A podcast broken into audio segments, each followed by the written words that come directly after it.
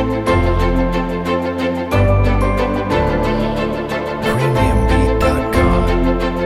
à tous et bienvenue dans le premier épisode de mon podcast Et après. Moi c'est Julia, je suis étudiante et je rêve de devenir journaliste.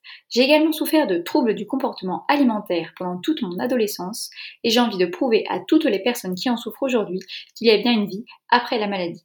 Chaque semaine, je retrace des parcours inspirants de personnes ayant guéri des troubles du comportement alimentaire qui nous partagent leurs passions et aspirations. Aujourd'hui, j'ai l'honneur d'accueillir Peppa, alias Peppa la rêveuse, sur Instagram. Ensemble, nous revenons sur son parcours, ses passions, mais également sur sa vision de la guérison et du lâcher-prise. Avant de commencer, je tiens à m'excuser de la qualité médiocre de cet enregistrement. Nous avons eu quelques problèmes de micro, mais c'est mon premier épisode, j'espère donc que vous serez indulgents et que vous laisserez quand même 5 étoiles sur Apple Podcast. Salut Peppa et merci beaucoup d'avoir accepté mon invitation. Tu es donc officiellement la première invitée de mon podcast. Euh, pour commencer, est-ce que tu pourrais te présenter en quelques mots? Oui, bien sûr. Alors déjà, je suis pas contente de faire partie de ton podcast, c'est la première aspect. Mais euh, en suis, euh, bah, je m'appelle je vis à Paris, j'ai 19 ans. Je vais commencer un BTS communication. Après avoir commencé une L1 euh, cinéma à la Sorbonne Nouvelle Paris 3 que j'ai abandonné en cours d'année parce que ça me plaisait pas. Et euh, je suis passionnée de la photo, du sport, de la cuisine, des rencontres, tout ça. D'accord, bah super. Donc comme tu le sais, l'objectif de, ce podcast est de retracer le parcours de personnes ayant souffert de troubles du comportement alimentaire et qui s'en sont sorties afin de montrer qu'une autre vie est possible euh, après avoir souffert de troubles mentaux. Donc est-ce que tu pourrais aussi nous retracer rapidement ton parcours avec les troubles du comportement alimentaire, euh, comment tu es tombé dedans et ton déclic pour t'en sortir? Alors, euh, j'ai commencé à avoir des, à être, des comportements anorexiques parce moi, personnellement, j'ai été atteinte de- d'anorexie euh, mentale. J'ai pas eu euh, d'autres troubles alimentaires. Et j'ai commencé euh, à 14 ans, en fait, à une rupture avec ma mère qui fait que j'ai dû vivre avec mon père à 100%. Et c'est à partir de là que vraiment j'ai commencé à avoir des comportements qui étaient bizarres. Ce qui se passait en fait, c'est que euh, j'ai eu développé une grosse peur de l'abandon suite à cette rupture. Et j'ai donc décidé, euh, enfin, je- inconsciemment, j'ai décidé d'être un peu parfaite dans tous les domaines de ma vie pour que mon père, entre guillemets, ne m'abandonne pas. Ouais. Et euh, ce qui s'est passé, c'est que je me suis mis une pression scolaire, euh, une pression sociale, une pression et jusque la pression physique, qui fait que je voulais avoir un physique extrêmement athlétique, très fin, très beau et que me sentir plus aimée. Et euh, c'est parti de là en gros. D'accord, oui, c'est vrai que bah, souvent euh, les personnes ayant souffert de TCA elles sont souvent ce problème de rapport un peu à la perfection. Euh, toujours Ouais. chercher. euh, donc, est-ce que d'ailleurs tu as réussi un peu à t'en détacher ou aujourd'hui tu as toujours un peu euh, ce perfectionnisme dans ta vie euh? Alors, dans l'état actuel, on va dire que j'ai toujours une forme de perfectionnisme dans ma vie de tous les jours. C'est-à-dire que je suis assez euh, indulgente avec moi-même. Je m'autorise euh, très peu euh, de lâcher prise sur certains domaines. Donc, par exemple, le domaine euh, du travail, le domaine, euh, le domaine avec les amis, par exemple, je vais toujours être là à 100% pour elle. Mais par contre, j'ai, euh, j'ai, le perfectionnisme, il m'a lâché sur le regard des autres, sur bah, ma façon de m'alimenter. C'est-à-dire que si c'est pas parfait, c'est pas parfait. Euh, sur le sport, pareil, si j'ai pas envie d'en faire, j'en fais pas. Enfin, j'ai détaché sur d'autres domaines en attendant. Ouais, c'est vrai que. Enfin, je pense que du coup, euh, on reste quand même des personnes perfectionnistes et je pense que ça peut aussi être un atout dans la vie, c'est sûr. Mais euh, du coup, toi, tu penses que niveau, par exemple, sportivement ou alimentairement, tu as réussi quand même à lâcher prise et euh, maintenant à passer au-dessus de tout ça, quoi? Alors, on va dire que je peux pas dire que c'est tous les jours fluide et que c'est tous les jours le cas. Mais en fait, le truc, c'est que plutôt les jours où j'arriverai plus ou moins, où j'aurai plus de mal, en gros, à, à trouver mon estime à travers l'alimentation ou le sport, en fait, le gros travail que je vais faire, c'est pas m'écouter comme je pense le faire. Par exemple, si à un moment donné, je me sens, entre guillemets, mal dans ma peau donc je me dis, faut du sport, plutôt que de travailler sur le fait que je me sens mal dans ma peau, je fais du sport, c'est pourquoi je me sens mal dans ma peau aujourd'hui, pourquoi le sport devrait m'aider. Et en général, je, me contrains à ne pas le faire quand je sais que c'est des pensées qui sont pas bonnes. Ça peut être pareil pour l'alimentation. C'est un donné, j'ai l'impression que les Y, j'ai besoin de, de me restreindre. Je réfléchis, je me dis pourquoi aujourd'hui je ressens ce besoin-là, pourquoi je le ferai. Et en général, bah, je réfléchis, je m'auto-analyse et je le fais pas. Parce que du coup, j'ai compris aujourd'hui je suis fatiguée, aujourd'hui j'ai pas d'humeur. Et tu sais que c'est un mécanisme qui s'enclenche, mais tu peux le, tu peux l'empêcher. Mmh, d'accord, ouais. C'est intéressant. Mais est-ce que tu penses que le fait d'avoir réussi à te détacher un peu des TCA et de découvrir d'autres centres d'intérêt comme la cuisine et enfin de ce que je vois la photographie également qui ont l'air d'être tes centres d'intérêt est-ce que tu penses que ça t'a aidé un peu à prendre du recul vis-à-vis des TCA très, honnêtement bien sûr que oui parce qu'en fait ce qui se passe c'est que quand quand on est dans la maladie on pense qu'à la maladie on pense qu'à s'en sortir de la maladie dans ces moments-là, en fait, on ne vit que pour ça. On a l'impression de se lever le matin, on a un combat à mener jusqu'au soir. Et euh, c'est un peu même ce qu'on nous dit avec la famille, euh, les proches, les médecins qui nous disent Ouais, que tu te battes une bonne fois pour toutes. Et donc, c'est vraiment en mode euh, c'est la guerre tous les jours de ta vie. Mm. au moment où tu commences à vraiment développer des passions, développer des désirs, développer des, des rêves, que tu commences à faire des projets, en fait, ton cerveau, il pense plus au combat. Et donc, en fait, comme il pense plus au combat, bah, ça se fait beaucoup plus spontanément. C'est-à-dire que je me laisse pas le matin en me disant j'ai un combat à mener. Je me lève le matin en me disant je dois déjeuner parce que j'ai ça, ça, ça à faire. Après, je sais que midi, je vais manger parce qu'il faudra que je fasse ça, ça, ça et ça. Et en fait, c'est plus, ça devient plus une contrainte à partir du moment où tu as la tête, tu penses vraiment à ce que tu aimes faire ou même ce que tu dois faire. Et ben, tu penses plus euh, à qui euh, l'alimentation, euh, le besoin de s'en sortir et ça vient beaucoup plus facilement et ça devient beaucoup plus fluide. Oui, c'est vrai qu'il y a beaucoup de filles euh, qui, en essayant de s'en sortir, elles vouent vraiment un peu leur vie à ça, même elles arrêtent leurs études pour se concentrer sur leur guérison, etc. Moi, je suis vraiment pas sûre que ça soit bah, la bonne solution parce que bah, c'est justement en cherchant d'autres euh, choses dans la vie, d'autres objectifs dans la vie que prendre du poids, euh, aller mieux, etc., que on va mieux en fait. Et c'est, enfin, pour toi, quand on, on regarde ton parcours avec ton compte Instagram, ben, je trouve que ça se voit vraiment que petit à petit, tu détaches de plus en plus parce qu'au début, c'est vraiment axé euh, bah, combat, euh, nourriture, sport, etc., etc. Petit à petit, on voit bah, de plus en plus euh, cuisine. Donc, et on voit que tu vas de mieux en mieux grâce à ça. Donc, c'est donc, ouais, c'est vrai. En fait, je pense que c'est tout bon, mais le premier déclic qu'on peut avoir quand, quand on est en train de se faire des c'est qu'en fait, euh, j'avais tendance, j'avais tendance, comme beaucoup de personnes, j'étais suivie par quelqu'un pour le poids, le suivi du poids. Et j'avais un objectif, c'est que je m'interdisais de perdre du poids. Donc c'est vraiment un truc, c'est une pression à chaque fois que j'allais lever, c'est soit stagner et. Ouais, tu t'empêches du coup de vivre. Mm. C'est ça, parce qu'en fait, du coup, il y avait une forme de peur de sortir, d'aller manger avec des gens en se disant, ouais, mais je vais pas manger assez, ça va pas être assez, je vais, je vais pas y arriver, ou des trucs comme ça. Donc en fait, il y avait une peur sociale qui disait que j'avais peur ce soit pas assez, mais c'est pas forcément mieux parce que j'imagine que comme, comme beaucoup d'autres filles, quand on commence à prendre la maladie, c'est la peur de prendre du poids. Mais comme beaucoup d'autres, après, c'est la peur de perdre du poids, c'est une autre peur qui, qui, se met, qui est tout aussi compliquée dans la vie sociale en fait. Et, euh, et en fait, j'ai décidé euh, d'arrêter ce suivi avec la nutritionniste. Et c'est une fois que j'ai commencé à arrêter que j'ai vraiment pris du poids, parce qu'en fait, euh, je l'ai su, pas euh, en étant pesée, je l'ai su au niveau des pantalons, au niveau des pulls, au niveau de... Parce que je me suis détendue en fait. Je me suis détendue, j'avais une pression à me mettre là-dessus, j'avais plus d'objectifs précis au niveau d'un chiffre. Et, euh, et du coup, en fait, c'est tout bête, mais par exemple, euh, tu vas aller boire un coup avec des amis et que tu bois beaucoup, mais tu manges pas beaucoup et tu grignotes un peu, bah avant, moi, j'avais très très peur, donc je pouvais manger un repas chez moi, plutôt que de me dire, ouais, boire un coup et grignoter, ce sera pas assez. Là, je me dis, bah écoute, au pire, tu manges plus un autre jour, et en général, en fait, c'est beaucoup plus instinctif. Oui, il faut apprendre en fait à se détacher euh, de ces chiffres euh, parce que même positivement en fait ça, enfin même positivement, même l'obsession de prendre du poids etc. Donc de se sortir de la maladie, bah, ça peut être euh, néfaste tout autant que l'obsession de perdre du poids. Donc qu'en fait au final ça monte dans la tête et c'est dans toutes les manières de faire. Je veux dire ça crée tellement de peur, ça crée la peur limite, t'as presque peur de bouger quand tu te dis si je bouge je vais perdre du poids, ça va le faire. Donc, euh, il y a un moment, ben, il y en a, enfin, vraiment, il y a eu un gros ras-le-bol et je pense que ça, s'est encore plus accentué avec le confinement, justement, parce que pendant le confinement, ben, il n'y avait que nous face à nous-mêmes, on va dire, encore plus. Et, euh, et j'étais déjà sur la bonne voie, parce que j'avais déjà vachement éloigné mes rendez-vous. Donc, à la base, c'était toutes les deux semaines, après, c'était tous les deux mois. Mais euh, je n'étais pas non plus euh, totalement, totalement détachée, je pense.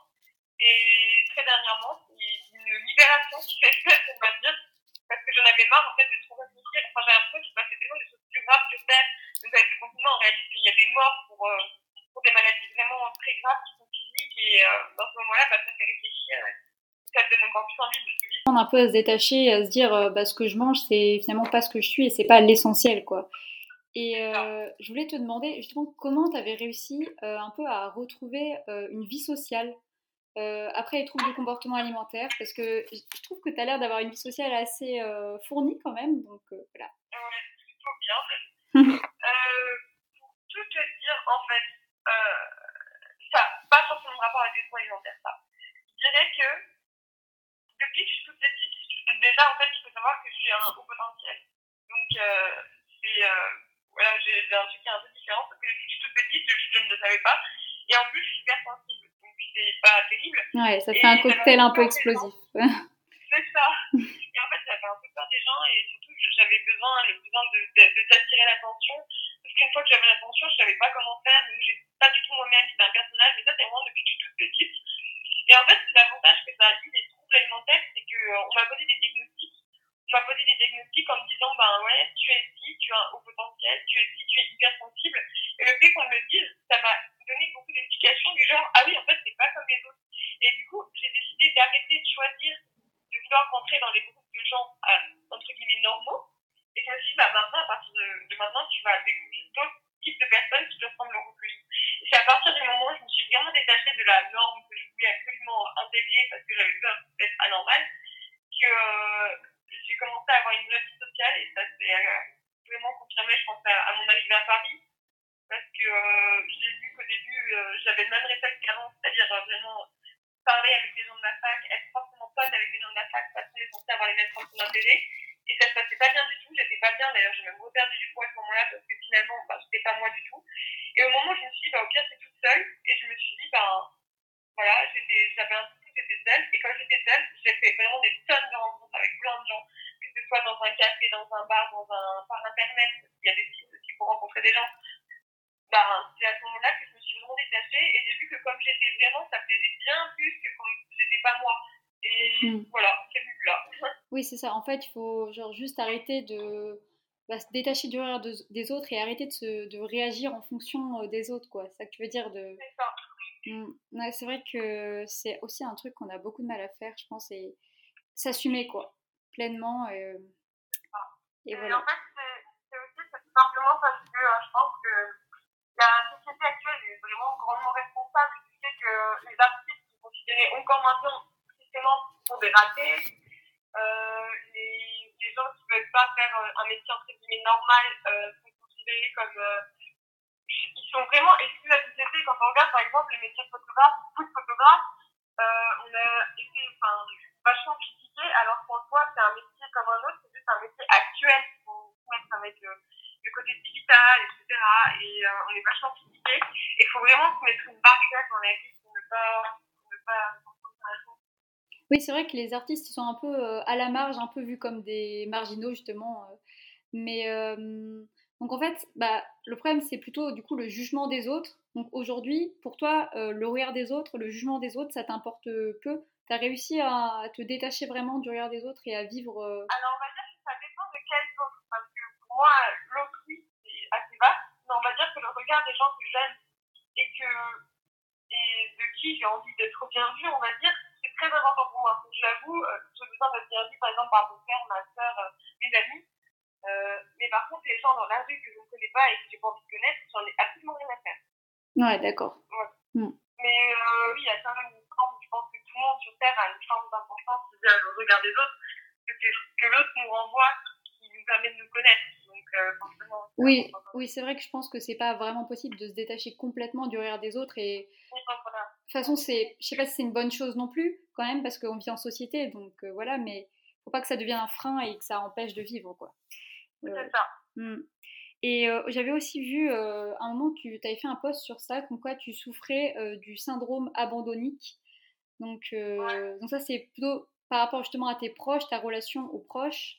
Donc, est-ce que aujourd'hui, tu as aussi réussi à avancer par rapport à ça ou tu souffres toujours de ce besoin d'affection, de ce que je comprends, cette peur vraiment d'être...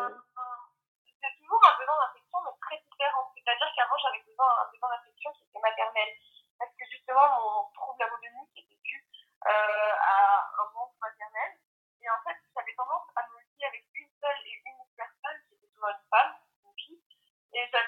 no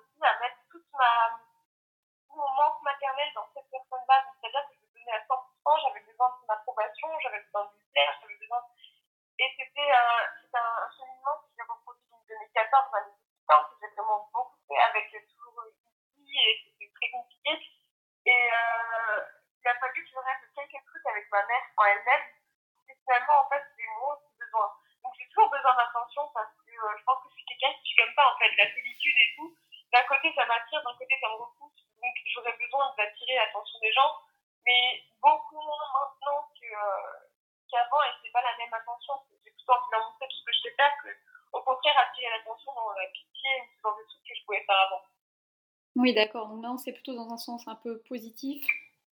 Donc, euh, apporter des choses aux, personnes, d'accord. Et donc, euh, ce syndrome, c'est du coup, c'est venu avec, à cause de un peu de ta relation avec ta mère, c'est ça? C'est ça. Donc, aujourd'hui, ça, ça, va mieux? Enfin, Il n'y a plus de. Je sais pas si euh, alors, aujourd'hui, c'est pas compliqué, il n'y a plus de. on, on parle plus, on a plus de communication, donc euh, voilà.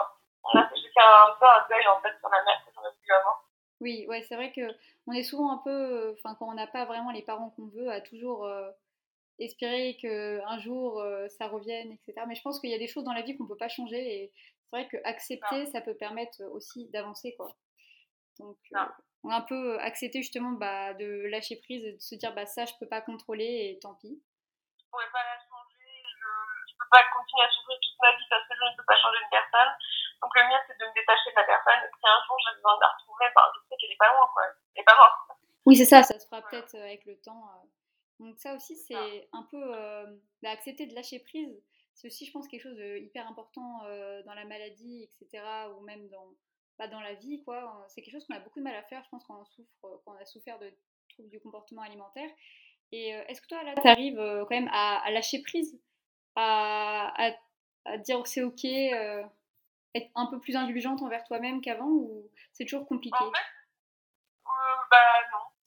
Ça peut toujours être compliqué pour les certains moments de, de fatigue, je ne sais pas, mais en fait, avant, c'était très important de sortir. C'est-à-dire que tu fais des tops toutes les journées, tout le temps. Euh, si je ne sais pas, j'avais l'impression une grosse nuit dans ma tête, il y avait des, des drames horribles qui se réalisaient alors qu'en fait pas du tout. Et petit à petit, en fait, je réalise que tous ces trucs-là, ils, sont en train de disparaître, voire ils sont disparus. Et ça me fait rire parce que maintenant, moi, je le prends vraiment à la rigolade, ça peut être un réflexe. Euh, j'avais à chaque fois que je rentrais le même rituel de comment je me déshabille, comment je me lave, comment je. Par exemple, si j'avais faim, je m'interdisais de manger quand je ne m'étais pas lavé avant. C'est un truc comme ça, euh, ah un rituel, quoi. Mm. Et maintenant, en fait, j'en rigole parce que c'est-à-dire que j'avais des endroits qui étaient précis pour euh, mon poids, mon sel, mon coton, mes livres. Et quand maintenant je pose un truc par terre, que je laisse par terre et que, je renvoie c'est par terre, je me dis, ah, bah tiens, c'est marrant, enfin, tout un temps, ne serais jamais autorisé ça, quoi. C'est des trucs comme ça. Ou alors que ma maison soit pas hyper bien rangée tout le temps. Avant, je ne l'autorisais pas. Maintenant, ben, je rigole je me dis, bah, le jour où ça me saura qu'il soit pas bien rangé, c'est bien que je vais péter un pont et tout ranger. Et ce sera comme si de rien n'était. Voilà. Oui, bah, c'est vrai que moi aussi, avant, euh, genre, tous les jours, j'avais vraiment un programme bien défini, je faisais bien tous les jours la même chose à la même heure, etc. Et au final, bah, du coup, j'avais, bah, j'étais complètement déprimée parce que j'avais plus d'objectifs dans la vie. Euh, je savais ce que j'allais faire le matin, la même chose qu'hier, et ça recommençait, ça recommençait. Et du coup, là, tu as l'impression que ta vie, ça sera toujours ça, que tu n'auras plus rien dans la vie. Et c'est, et c'est ça aussi le truc avec les TCA, c'est que tu te dis vraiment, bah, en fait, ma vie, c'est, c'est de la merde et ça sera toujours nul. Bah, tu as, l'impression qu'il n'y a rien d'autre que ça, quoi. Et euh, du coup, il faut réussir à casser le cercle vicieux. Justement, comment tu as pu euh, casser euh, ces habitudes, ces tocs, tout ça, et te dire, bah non, merde, laissez-moi vivre. En fait, je ne peux pas donner d'astuce. Je ne peux pas donner d'astuce parce que c'est venu vraiment spontanément. Et c'est parce que tu ne le remarques pas que ça se fait. Que si tu remarques et que tu te forces à changer les choses, il y a quelque chose qui. C'est avec le temps, en fait. Je pense que simplement, c'est avec le temps, il y a quelque chose qui se déboîte et, il faut, et ça se fait tout seul et il n'y a plus besoin de de se forcer à ce que ça se passe, c'est spontané, ça le ailleurs. Je pense à autre chose. Chez moi, ma priorité, c'est là, actuellement, en ce moment, vraiment, j'ai mon appareil photo, je rentre chez moi, je passe deux heures à faire des, des shootings, euh, enfin, à faire des, des retouches. Je, je, m'occupe, j'envoie des messages, euh, j'ai une patronne, donc j'envoie des messages à ma patronne. Et à aucun moment, je me dis, ça, il faut que je poste cet objet à cet objet, à cet, à cet endroit-là, ou alors que je me dise, il faut absolument que je prépare ça à manger parce que hier, j'ai pas fait, ou je ne sais pas. Enfin, j'ai pas réussi à ça, tout simplement. Oui, c'est ça. Il faut en fait arriver à, à développer des. Oui, c'est ça. Trouver des passions qui font que bah, finalement la nourriture, c'est juste un moyen de, bah, de continuer quoi à faire ses passions. Et du coup, cette passion de la photographie et de la, enfin, ces passions de la photographie et de la cuisine, c'est des choses que tu avais avant la maladie et que tu as redécouvert ou c'est nouveau? Alors, je vais partir d'un principe très simple, c'est qu'en fait, on a tendance à toujours vouloir être la même personne qu'avant la maladie. Et ça, j'ai l'impression que de partout, on en entend de partout, il faut absolument que je sois comme avant. On remange même des aliments qu'on mangeait quand on était enfant, quand on avait 19 ans, alors qu'il n'y a pas forcément d'utilité, juste parce qu'on se dit qu'il faut que je retrouve la personne qui c'était avant. Sauf que je suis désolée, mais au bout de 4 ans de maladie, 4 ans de souffrance, la maladie, elle n'est pas apparue sans raison. C'est passé des trucs dans ta vie pour qu'elle apparaisse. Tu peux pas redevenir, tu pourras jamais redevenir la personne qui c'était avant. C'est pas possible. Et en fait, c'est tout logique. C'est comme quelqu'un qui a vécu un cancer. Il sera jamais pareil qu'avant son cancer. Il aura souffert, il aura des fractures, il aura évolué, il aura mûri. Et parfois plus vite d'autres personnes. Parce qu'effectivement, bah, ça fait, grandir, ça fait réfléchir, ça fait penser, ça fait. C'est quelque chose, en fait, quand on commence, on est jeune avant d'être malade, en général, et on peut pas retourner à son âge, à sa façon d'être à 13 ans, quand on s'entend à 19 ans. Ouais, il faut faire le deuil de la personne qu'on était avant, c'est ça que tu veux dire? C'est ça, et c'est un truc que j'ai l'impression que c'est vraiment l'objectif de beaucoup, c'est de se retrouver comme elles étaient avant. Sauf que du coup, elles perdent des années, des années, des années à essayer de retrouver ce qu'elles étaient avant, mais il s'est passé des années entre temps. La maladie, elle part pas en six mois, elle part pas en un an, elle part pas en deux ans. Je suis désolée, elle est longue, elle est impitoyable. Donc il y a un moment, il faut, euh, il faut arrêter. Il faut essayer de chercher à être quelqu'un d'autre. Se, trouver en fait. Il faut plus se retrouver, il faut se trouver tout simplement. Oui. Oui, parce qu'en plus, si on est tombé dans la maladie, c'était que de base, on était perdu. Donc, euh, est-ce que c'est vraiment souhaitable de vouloir retourner à la personne qu'on était avant euh, C'est pas sûr, quoi. D'accord. Et euh, du coup, euh, donc j'en déduis que la photographie, par exemple, c'est une nouvelle passion que tu as découvert en sortant de la maladie. Alors, justement, j'ai toujours été dans le domaine artistique, c'est-à-dire qu'avant de faire ça, depuis j'ai 12 ans, non, depuis j'ai 11 ans, en 6 je voulais faire dans le cinéma, je voulais faire réalisatrice. Et donc j'avais une caméra, etc. Donc en fait, ce qui touche à l'image, que ce soit le dessin, l'écriture, le, les caméras, les courts-métrages, etc. Euh, j'ai toujours touché à ça. C'est juste qu'il manquait quelque chose et j'arrivais pas trop à savoir quoi. je pense que finalement, ce qui me plus dans la photographie, c'est le fait qu'il n'y a pas forcément besoin que quelqu'un fasse quelque chose pour toi. C'est spontané, c'est toi qui captes l'instant. Mais bon, peut-être qu'à un moment, ça changera parce que ce sera autre chose. Oui, c'est sûr. Donc, euh... Au niveau de la cuisine, euh, j'étais un pied avant la maladie. Je détestais ça. Je ne comprenais même pas à quoi ça servait. J'étais la lécheuse de plat, mais je ne fais pas le plat. Ouais. Et euh, ça s'est développé parce que, bah pareil, en fait, j'en avais marre de, de me forcer à manger, à avoir la même alimentation que j'avais avant la maladie, alors que j'étais tout pareil. Et donc, petit à petit, j'ai dû apprendre, je me suis apprise des nouvelles saveurs qui ont fait que je me suis cuisiner, spontanément. Mmh, D'accord. Et, euh, et c'est vrai que on, souvent, on, bah, on a tendance quand même à changer d'alimentation quand on sort euh, des troubles du comportement alimentaire et par exemple se tourner plus euh, bah, vers le végétalisme, euh, plus. c'est pas une mauvaise chose en soi, mais après ça peut aussi être une forme de contrôle, donc ça dépend des gens. Je sais pas ce que tu en penses sur. Alors, ben, on va dire que ça dépend des gens, ça dépend de comment c'était avant, ça dépend de. Parce que voilà, mais ça dépend ouais, vraiment des raisons de pourquoi tu l'es.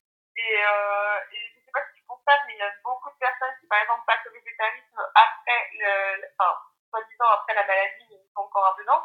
Et puis un an où vraiment ils vont mieux, ils abandonnent le végétarisme. Et il y en a vraiment beaucoup à qui ça arrive. Et en fait, je me dis juste que c'est euh, c'est pas toujours automatiquement la maladie qui fait qu'il passe le végétarisme. Déjà, quand on est malade, on est beaucoup plus sensible. Donc la cause animale et tout, c'est forcément plus touchant pour nous parce qu'on est des gens qui souffront. Alors on n'a pas envie de voir des animaux souffrir dans notre assiette non plus. Et par contre, ce que j'ai constaté, c'est qu'il y a aussi beaucoup d'excuses qui se créent, par exemple la phobie du gluten, du lait, du machin. ça, c'est. Mais bon. Oui, c'est vrai qu'il y a aussi un moyen quand même, euh, bah, d'éloigner le beurre, etc. Et c'est ça. C'est vrai qu'il faut. Bah, en fait, il y a pu être comme ça à un moment aussi. À avoir un peu beurre du beurre, à dire regardez, c'est l'alimentation, je remplace le beurre par ci, par ça. Et je disais beaucoup parce qu'en fait, c'est ce qu'on voyait le plus sur Instagram par les healthy food, tout ça, tout ça. Et donc, c'est vraiment la mode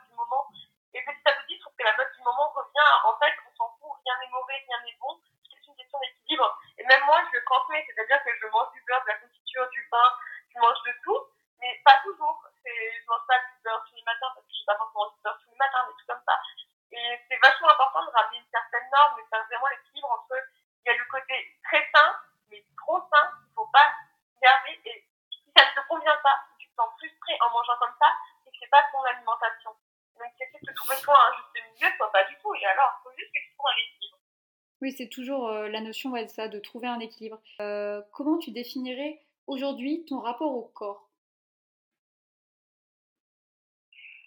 Un travail d'acceptation. Parce qu'en fait, euh, au début de la maladie, je me suis longtemps dégoûtée parce que je me trouvais trop grosse.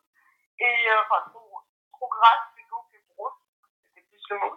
Et en fait, aujourd'hui, après des années où justement je me dégoûtais parce que je me trouvais trop maigre, ça à peu près deux ans que j'ai un changement dans ma tête et je ne supportais plus ma maigreur, entre guillemets.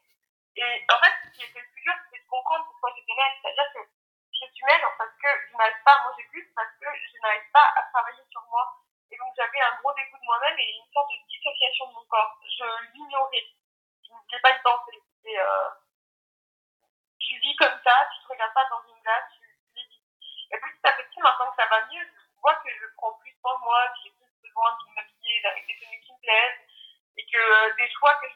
bah, en fait, c'était pas forcément des choix qui me plaisaient, notamment parlant, mais c'était des choix qui me rassuraient, dans lesquels je savais des trucs larges, par exemple, dans lesquels je savais qu'on me voyait pas.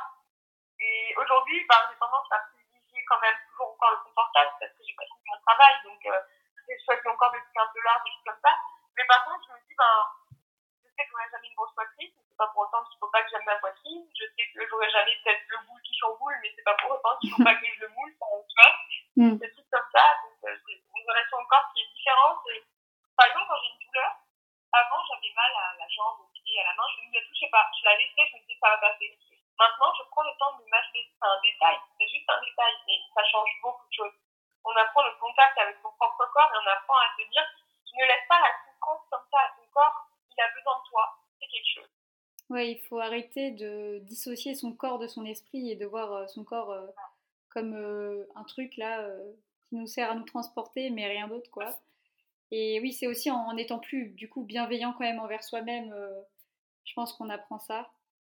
Mais c'est quelque chose, oui, vraiment qui s'apprend et ça vient pas du jour au lendemain parce qu'il y a beaucoup de filles aussi qui pensent que du jour au lendemain, on va passer de. On se prive à on mange bien. on- Et il faut petit à petit apprendre, je pense, à prendre soin de son corps. Et c'est, je pense que c'est pas facile tous les jours non plus, même encore pour toi aujourd'hui, euh, pas d'être bienveillante envers ton corps. On va dire que ça dépend des fois, parce que je dois avouer aussi que j'ai fait euh, des tarifications, beaucoup, Mm. et que euh, j'ai encore des cicatrices. Donc, par exemple, ça peut m'arriver d'être vraiment pas, pas très bien quand je la vois, parce que ça me rappelle le pourquoi je les ai. Et, et en même temps, bah, il y a comme euh, un côté de... Avant, je, je les cachais, maintenant, on va dire que c'est presque comme si je les caressais. Ça fait partie de mon passé, ça fait partie de comment j'ai pu être. Mais justement, c'est comme une, une piqûre de rappel. Fais gaffe, parce que si tu fais pas, si tu prends pas soin de ton corps, voilà ce que tu peux faire. Tu sais que tu peux aller loin, tu sais que tu peux vraiment te faire du mal, alors euh, il faut que ça prenne vraiment, tu vas cohabiter longtemps avec ce corps-là, donc il faut vraiment que ça prenne à l'apprécier comme c'est. Oui, c'est ça. S'accepter, c'est aussi accepter son passé. Et guérir, c'est pas renier, euh, bah, renier euh, ses troubles. C'est pas refuser, dire non, j'ai jamais été malade. C'est justement accepter, oui, j'ai été malade et euh, en faire une force. D'ailleurs, est-ce que tu penses que la maladie t'a permis de devenir un peu la personne que tu es aujourd'hui Ou pas? Je sais pas si c'est la maladie, parce que pour moi, il y a une partie où la maladie, elle m'a fait mûrir, etc. Mais en fait, c'est pas forcément le d'avoir été malade qui m'aurait fait mûrir, c'est plutôt le fait d'avoir trouvé les raisons de pourquoi j'allais mal. Parce que quand on tombe dans la maladie, c'est qu'il y a des raisons avant, pendant, il se passe d'autres raisons. C'est-à-dire que la raison de pourquoi tu es tombé dans la maladie, c'est pas la même que de pourquoi tu restes dans la maladie et pas t'en sortir. Et le fait de comprendre tout ça et de faire une sorte de... En fait, on doit s'analyser en permanence. On va analyser tous nos comportements, toutes nos réactions, toutes nos pensées. Et c'est à ce moment-là qu'on qu'on apprend à se connaître c'est la personne qu'on est vraiment. Mais je dirais pas c'est grâce à la maladie que je suis telle que je suis aujourd'hui. Oui, c'est un petit peu, ouais, c'est un petit peu mal formulé. ouais. Mm. Avant. Oui, mm, d'accord. Et euh, qu'est-ce que tu dirais euh, à la, justement à la petite Peppa qui était perdue dans la maladie et qui avait l'impression que bah, sa vie c'est les calories et le nombre de pas qu'elle a fait dans la journée quoi? Je lui dirais tout simplement qu'elle ne peut pas les quitter, pas envie de tomber dedans, ça arrivera, mais qu'elle elle tombera dedans comme elle arrivera à s'en sortir plus tard. Voilà. Hmm. Ben écoute, c'est bien. Il fut un temps, j'aurais dit, ah, c'est souhaite de ne pas tomber dedans, etc. Mais bon, c'est fatal, ça arrive, et puis plutôt que de se morfondre à se dire j'aurais pas dû, j'aurais pas dû, il faut dire, bah à partir de maintenant, je ne ferai plus, et puis voilà. Oui, de toute façon, ça sert à rien d'être dans le passé, dans le ressassement. Moi aussi, j'étais beaucoup. Euh, oh, si j'avais pas, euh, j'étais pas tombée dans la maladie, je serais comme ça, j'aurais tel corps, euh, j'aurais telle vie. Mais en fait, c'est, ça sert à rien parce qu'on ne sait pas ce qui serait arrivé. Et puis de toute façon, c'est passé quoi. Donc oui, c'est ça. Il faut arrêter. Et ça, ça montre bien que bah aussi, tu as accepté plus. Parce que si tu répondais ça avant, c'est que tu n'avais pas vraiment totalement accepté ton passé et tout. Et là, ça veut dire que tu franchi encore une étape. Et euh, du coup, pour finir avec euh, deux petites dernières questions. Euh, déjà, quels sont tes projets pour l'avenir? Donc, par exemple, niveau études et tout. Moi, je, croyais que tu allais faire un truc dans la cuisine. Mais apparemment, tu m'as dit que tu allais faire des études de communication. Donc, je suis un peu perdue. Ouais, en fait, je pensais faire un truc dans la cuisine. Mais le souci, c'est que j'ai peur que si je fasse un truc dans la cuisine, je m'embarque dans un truc où tu peux plus en sortir et c'est pas très libre. Et en fait, j'ai décidé de faire des études de communication pour faire du marketing, du digital marketing, qui me permettrait de combiner en fait ce que j'aime, c'est-à-dire la photo, la cuisine et le digital marketing. Donc en soi, ça serait vachement un, travail moderne, entre guillemets, par rapport aux réseaux sociaux, etc. Mais ce serait le métier qui, je pense, me correspondrait le plus, donc je me laisse le moins et le plus vaste. Voilà. Oui, d'accord. Donc c'est pour un peu. Euh, ouais, pas t'enfermer dans quelque chose. Euh. D'accord, d'accord. Et euh, enfin, j'ai vu que bah, sur Insta, tu testais beaucoup de petites adresses euh, à Paris, de brunch, etc. Donc, euh, bon, moi, j'habite pas à Paris, mais bon, pour ceux qui écoutent notre podcast, s'il y a des gens qui écoutent notre podcast et qui habitent à Paris, est-ce que tu aurais des petites adresses de brunch à conseiller Voilà, voilà. Alors, on va dire que le brunch à Paris, si vous voulez vraiment en trouver, vous en trouvez plein sur Internet, j'ai l'impression que c'est le truc incontournable du siècle. Sauf que bah, moi, parce que justement, des brunchs, c'est tu réfléchis, tu peux en avoir un peu dans toutes les villes, alors qu'il y a plein d'options à Paris tu peux pas avoir dans toutes les villes. Donc moi, je conseillerais plutôt de s'embarquer dans des saveurs nouvelles, dans des trucs euh, végétarisme, vegan, parce que c'est vraiment à Paris que tu en as le plus et tu as le plus de choix différents, tu trouveras pas les trucs permettent du tofu, etc. Et euh, bah, mon adresse préférée, celle pour qui je les photos, c'est Urban Dinner, qui donc en fait un bar à tapas euh, vegan, c'est vraiment euh, l'adresse du siècle, et c'est un truc que j'ai vu nulle part ailleurs, quoi et je le conseille vivement. Et en termes de brunch, sinon, je conseille d'aller dans le basique. C'est-à-dire pas trop s'embarquer dans des salons chez vous, parce que euh, des fois, on est. Mais le café latte, c'est la vie. Hein. On prenez des cafés latte partout tout le temps, j'en prends un par jour, tout va bien. j'ai cru voir ça sur ton compte Insta. Et tu sais que moi, bah, j'ai jamais mangé de. J'ai pas les moyens. j'ai jamais mangé de café latte de ma vie, je crois. Normal, ça te mange pas, ça se boit. C'est pour ça. Oui, c'est pour ça aussi, ouais. C'est vrai. Non, non, non.